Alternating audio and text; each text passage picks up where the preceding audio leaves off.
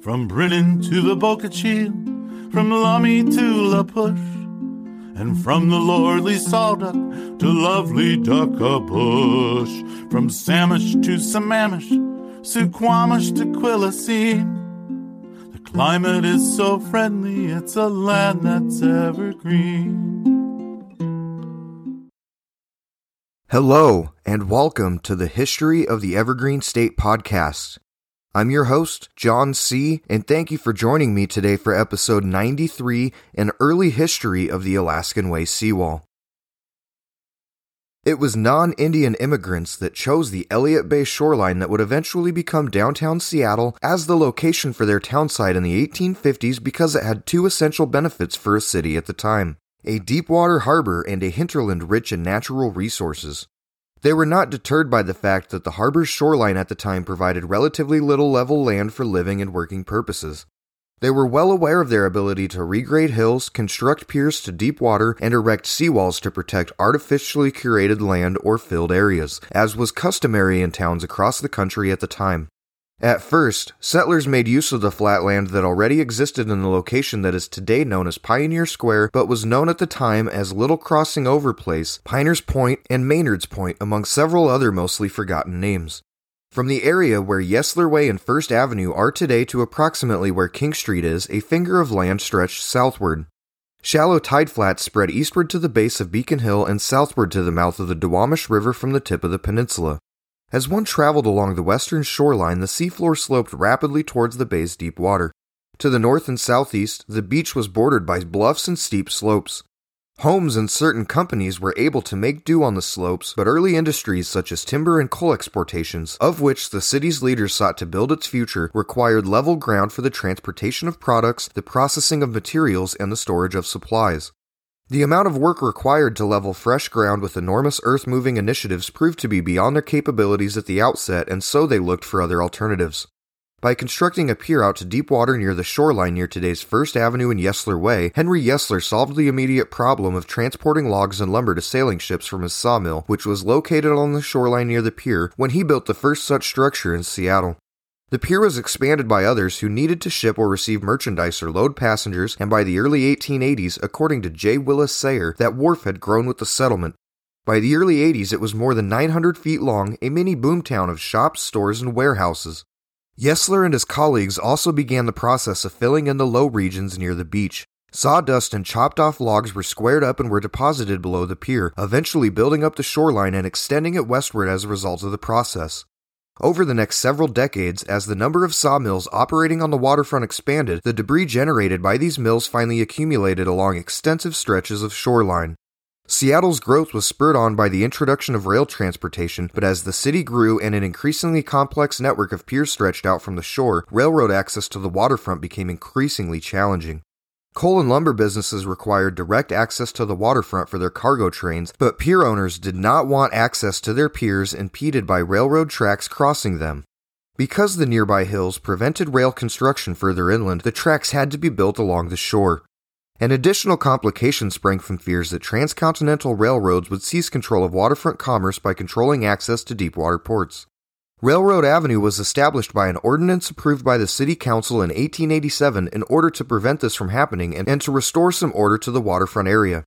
With the exception of the westernmost piece, which was granted to a local railroad, the Seattle Lakeshore and Eastern, this street was essentially just a right of way over the tidelands. Piers protruded from the right of way on the western side of the street, because of the construction of railroad tracks on trestles, planked streets, and buildings perched on pilings, the tidal area between Western Avenue, which was built largely along the original beach line, and Railroad Avenue gradually filled in, giving the impression that it was an extension of solid ground. A large number of prospectors who traveled through Seattle on their route to the Klondike Gold Rush in 1897 helped to solidify Seattle's position as the supply depot for the territory of Alaska. Already crowded with people, goods, and livestock, Seattle's waterfront became even more clogged as the Mosquito Fleet, cargo ships transporting lumber, coal, farm produce, silks, and other goods around the world, passenger liners connecting Seattle to every continent, and the fishing fleet continued to grow in size. Despite being the focal point of much of Seattle's economic activity, the central waterfront had lagged behind the rest of the city in terms of modernization and development, an editorial in an April of 1908 issue of the Seattle Post Intelligencer criticized the deteriorating condition of the waterfront. The ramshackle structures of a pioneer era are permitted to exist only in that location and nowhere else. Instead of permanent concrete docks, there are piling supported temporary wharves that are rapidly disintegrating beneath the assaults of the Teredo. In the case of the Teredo, it is a burrowing marine worm that attacks underwater wooden constructions. The editors called on the city to construct a seawall to satisfy the demands of the bustling port area. Meanwhile, a more severe issue was simmering among the piles of sawdust, masonry, and junk. Long Seng, a Chinese immigrant who arrived in the United States in 1907, died of the bubonic plague. A small number of further cases were recorded, prompting the local health authorities to launch an investigation to determine the cause of the outbreak. Rats were held responsible, which was not at all surprising to anyone, and the deceased rats were traced back to the waterfront, which was even less surprising if that was possible. Inspectors from the health department discovered foul smelling and unpleasant conditions. A sewer line had ruptured in the region of First and Cherry, resulting in a lake of filth that was several feet deep, according to an editorial in the Seattle Times. Aside from that, tons and tons of rubbish from the poultry department were found between the pilings supporting a meat company building located near the sewage lake. It appears that a hole in the floor had served as a garbage chute. This was by no means a unique incident, though. J.F. Crichton, Commissioner of Health, wrote to the mayor and council in April of 1908 stating that between Railroad and Western Avenues there is a massive pile of rotting timbers, planks, boxes, and garbage of all kinds, which is the leftovers of commission houses, restaurants, and markets, all piled up in one place. Sewers and cesspools are in disarray across this neighborhood. Among them is a cesspool that is 30 feet in length, 15 to 20 feet broad, and 8 inches to 2 feet deep, and it is packed with the most horrendous filth that one can conceive. According to the author, Dr. F.S. Burns, writing in the Seattle Times, summarized the situation as follows Rats find Seattle to be an ideal breeding ground and they thrive here. Seattle, on the other hand, is dirty. Initial efforts by the Board of Health were directed at eliminating rats by catching them and ascertaining how many were infected with the disease. In the year 1908 alone, city workers captured or paid a bounty on 57,299 rats, and 49,505 of them were necropsied. The underlying causes of the disease outbreak, notably the filthy conditions on the waterfront, were then addressed by health authorities following that. Some structures were demolished, while others were renovated to replace their wood foundations with concrete. Some of the lower sections had been filled in by private property owners or the municipality over the following years. In response to the rat problem, municipal officials looked into the possibility of erecting a seawall along the central waterfront, but because of the steep drop into deep water along that stretch of shoreline, it would take several decades to complete the project. In the same manner that cliffs hampered development inland, the sharply sloped seafloor made it difficult for the city to construct a cost effective seawall between Madison and Pike Streets. While the water depth along the southern shoreline is shallow, the water depth along the northern waterfront is 25 feet at low tide and it can reach up to 12 feet deeper at high tide. A typical seawall, also known as a gravity wall, was built by driving pilings into solid soils beneath and then building a concrete wall on top of the pilings. This design was successful in areas where the fill behind the wall did not exert excessive outward pressure on the wall and where the depth of water did not necessitate the construction of a wall that was too tall and heavy to be supported and held in place by the pilings. However, it was not feasible for the central waterfront portion. The demands of waterfront users also prohibited the city from constructing less expensive walls along the water's edge. Unless the wall was erected further inland, there would not be enough space for trains and other forms of traffic to go down the base of the hillside to the piers. A less expensive sloped pile of riprap extending out into the bay could not be used for the wall construction because the wide base required to achieve the necessary wall height would reduce the usable length of the piers, which already extended as far into the bay as they were able to with the height of piles available. A number of factors intertwined to make financing a more expensive seawall, which would address the issues on the central waterfront more difficult to achieve. A state statute, which was later drastically revised, mandated that nearby property owners, as members of a local improvement district, contribute a portion of the costs of any street improvements that were undertaken. They were also given the authority to halt projects, which they frequently did in the case of seawall proposals. Furthermore, only one half of the entire cost could be assessed to the property owners, and the city did not have the finances to cover its side of the bill either. Seawall construction in the shallower water south of Madison Street was undertaken by the city and the Port of Seattle during the 1910s and 1920s. The section between Washington and Madison, which was finished in 1916, was a conventional gravity wall constructed of unreinforced concrete and supported by pilings. It was filled in, and Railroad Avenue was paved by 1928, and the beach beyond it had been filled in as well. Even in this case, with a shallower slope, the barrier was unable to totally prevent the fill from flowing out. The pavement between Madison and Washington Streets settled in 1929 as a result of the fill beneath it working its way through the concrete wall as a result of tidal action, eroding the soil at the base of the wall and the pressure of the fill pushing down the seafloor slope in the preceding years. When a freshly constructed bridge fell near Madison Street in 1921, city officials took notice of the instability of the slope's seafloor for the first time. Following an investigation into the reason of the failure, they determined that the weight of bricks and concrete from a repaving job on First Avenue that had been dumped onto the beach had caused the seafloor to slide. They came to the conclusion that any stable sort of seawall must put a very small weight on the subsurface. As early as the 1920s, the city began looking for innovative approaches to the problem of the area north of Madison. Due to the increased volume of automobile traffic, which moved faster and carried greater loads, it had become extremely difficult and expensive to maintain planking on elevated streets. It became necessary to close sections of the street until they could be repaired. Some of the planks and pilings were unstable and came away unexpectedly, sending vehicles and their terrified occupants plunging through to the beach below. In the 1920s, the city began preparatory work on a northern seawall that would eventually be built.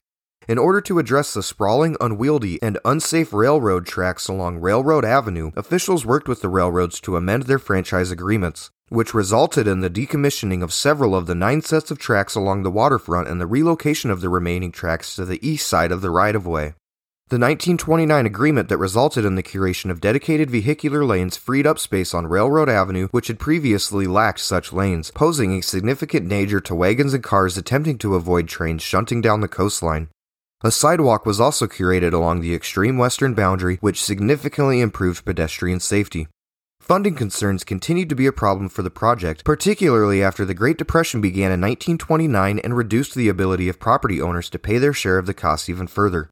The project is expected to cost $1.4 million, according to the city's estimates. A bond measure of $600,000 was approved by the voters in March of 1932, but the project also relied on a $600,000 tax assessment on property owners as well as additional state money. Railroad Avenue was dubbed a death trap and a threat to the lives of everyone who uses it by Mayor John Dore, who also warned that every day the hazard of taking human life by inaction is run, yet money for the project was still a challenge to come by. By opposing the assessment, property owners threatened to derail the project, and the mayor was concerned that state financing would not be granted or that other critical projects would be unable to receive funding. After quite a long period of time, everything fell into place in November of 1933. If the city was successful in receiving $396,000 from the State Emergency Relief Fund, the property owners agreed to pay $400,000 to the city. As stated in the ordinance creating the project fund, considering that widespread and acute distress exists among the unemployed inhabitants of the city to such an extent that it endangers the immediate preservation of order and the public health and safety, it is expedient and necessary that work on the construction hereby authorized be begun as soon as possible in order to provide employment. However, while the cost of the seawall was a source of controversy, the environmental repercussions of covering the tidelands were not. The seawall fills in extensive parts of the intertidal zone in Elliott Bay, effectively burying them. As a result, oyster beds and acres of maritime and coastal habitat that had previously supported a diverse web of plants and animals were wiped away, in addition to the disappearance of the estuary at the mouth of the Duwamish River and the tidelands south of King Street. Generations of Coast Salish people made a broad array of household products and utensils from materials taken from the estuary and its boundaries, and they subsisted on the shellfish, fish, and plants that flourished in the area. They also traded those resources as part of a vast trading network that stretched north along the Inside Passage and across the Cascade Mountains into the Pacific Ocean. The cultural and environmental losses were enormous, but in the context of the time, they were not considered serious enough to warrant much attention. While the financial battle was raging, the design work had been progressing. The city's engineers devised two different types of seawalls to protect the city the first was designed for the area between Pike Street and Bay Street, located between Denny Way and Broad Street, and later bounded by Olympic Sculpture Park on the north, where the water was shallower. The second was designed for the area where the water was deeper, a concrete seawall on top of steel sheet pilings that were driven below the soil line and buried underwater would eventually be constructed. The concrete component of the construction was joined to a timber structure on the inland side. It was composed of plumb pilings that were driven vertically into the ground, batter pilings that were driven at an angle, pier caps that created a grid connecting the piles, and a relieving platform made of wooden planks that ran across the top of the pier caps. Despite the fact that the relieving platform was placed underground, it was able to counterbalance the gravitational forces that were pushing the wall outward by utilizing the weight of the fill on top of it. The street was constructed above the relieving platform, and the walkway was cantilevered out from the top of the seawall's face to provide more pedestrian space. The second design was employed between Madison and Pike Streets when the depth of the water reached its maximum. It was decided to extend the relieving platform 20 feet farther inland and to, di- and to drive additional pilings to anchor the pier capping. In addition to extending above the seafloor, the steel sheet pilings were covered by a concrete wall, which was in turn supported by steel I beams throughout. Tie rods were used to link the steel sheet piling to the platform for reducing pressure. By utilizing a different construction method, the relieving platform design was able to reduce costs. The concrete and steel portions of the wall could be constructed off-site and then dropped into the water, eliminating the need to construct cofferdams to create a dry space for pouring concrete footings in the wall. The pilings may also be driven into the water, thus, the only accommodation required for the water would be the waiting for low tides to be able to install the precast concrete slabs on the foundation. Riprap heaped against the base of both types of seawalls helped to protect them from the eroding effects of tidal action, which had an effect on both the face of the wall and the soil along the base of the seawall. A significant quantity of fill may have escaped from behind the wall through cracks and at joints between concrete and steel components of the wall, but this helped to reduce the amount of fill that could have done so. The city's deadline for bid submissions passed without any applications being received in April of 1933, in January of 1934, a second request for bids went unanswered in a similar fashion. Because of the unusual design of the seawall, the project was considered to be rather dangerous, and the city was unable to find a general contractor prepared to undertake the job. City officials decided to administer the project themselves, employing day laborers for elements of the construction and awarding contracts for materials such as steel sheet piling and portions of the project that needed the use of specialist equipment such as pile drivers. As a result of the state's emergency relief money, all contracts were subject to approval by the King County Welfare Board, which had particular restrictions for who might be hired, under what conditions, and at what pay rates. Materials had to be in compliance with the National Industrial Recovery Act standards. The first contract was awarded in January of 1934 when Manson Construction and Engineering was hired to drive 44 test piles along the length of the construction area. Soon after, Manson Construction and Engineering would be awarded the contract. There are hundreds of specifications and contracts made with multiple businesses for all of the different elements and processes of the seawall's construction in the city's project files, which can be found in the city's archives. Columbia, Lockwood Farrell, and Elliott Bay lumber businesses contributed a total of 1.2 million board feet of dimensional lumber to the project. A total of 27,920 drift bolts in three different diameters were provided by Northwest Steel Rolling Mills. Manson Construction sank 8,200 batter piles, angled piles, and 10,000 plumb piles, vertical piles, into the ground. Crosby Sand and Gravel provided ready mix concrete, which was then formed into wall slabs, walkways, and railings by day laborers on the job site. The reinforcing steel used in the wall slabs was provided by Bethlehem Steel, which is located in West Seattle. The steel sheet piling was purchased by the city from three different companies Puget Construction Steel, Columbia Steel, and Inland Steel. Even just keeping track of the papers was quite a significant undertaking. The tide was utilized by the construction team in the placement of the pier toppers. Several sections of the pier cap grids were constructed off site at the city's yard on Harbor Island, with each piling connection point pre cut to match the piling's dimensions. Sections were floated in at high tide and let to settle into position when the tide receded. In order to fill the newly dry land after sections of the wall were completed, the Washington Tug and Barge Company brought in scows filled with gravel from the mouth of the Cedar River. The gravel, approximately 270,000 cubic yards worth, was transported via the Lake Washington Ship Canal and the Ballard Locks, and then around West Point to Elliott Bay. Using cranes, each of the 667 loads was lifted from the deck of the scow and dropped on the eastern edge of Railroad Avenue, where it was secured behind the wall. In order to avoid the formation of voids that could later settle, the material was pumped into place. After a request from the City Engineering Department in November of 1934, the Board of Public Works approved an alternate design for the railing that ran parallel to the walkway. The initial design planned for galvanized tubing and mesh to be used to construct a railing that would be painted after installation. As a result of concerns being raised about how quickly the railing's aesthetics might deteriorate, the city ended up deciding to construct it with concrete, it is possible to precast sections of the railing, such as post rails and pickets, which would then be installed along the sidewalk while it was being built. In addition, cast bronze ship wheels were to be used as decorative elements, as were cast bronze rosette bolts on the larger posts that were to be spaced at regular intervals along the railing. Numerous suggestions for naming the new roadway that would be erected on top of the fill to replace the Trestle-Bourne Railroad Avenue poured in from around the Evergreen State, including Cosmos Quay, Seawall Avenue, The Battery, Dock Street, Port Strand, Boy Boulong, Salt Spray Way, and Export Way, among numerous others I won't get into here. After the construction of the seawall and other upgrades was completed in 1936, a decision was made. The last fill was deposited in August of 1936 and the entire project was completed in December of that year. The Alaska Yukon Pioneers, a local organization, recommended the name Alaskan Way, which was adopted by the city. According to the Argus, the name dignifies its importance and emphasizes its traditions as the point from which the Argonauts embarked for the goldfields of the North. The name also emphasized the continuous importance of the Alaska trade for Seattle, even as the city's trade with other parts of the world grew in prominence. Alaska Yukon pioneers conducted a civic exposition in November of 1937 to mark the beginning of the new Alaskan Way, and Potlatch Days was held in July of 1938 to celebrate the beginning of the new street. A celebration of Gold Rush history was on show at the exposition, which included exhibits from Alaskan villages as well as reconstructions of dance halls and displays of Alaska treasures, such as a strongbox that had housed the first shipment of gold delivered to Seattle from the Klondike in 1897. The Potlatch Days event included a ribbon cutting ceremony and the christening of the street by sourdough queen Mary Wingy, who used water from Puget Sound to bless the street. The wall performed just as it was designed to. The waterfront could now operate on solid ground, which eliminated the need for continuous monitoring and maintenance of pilings, planking, and other structures.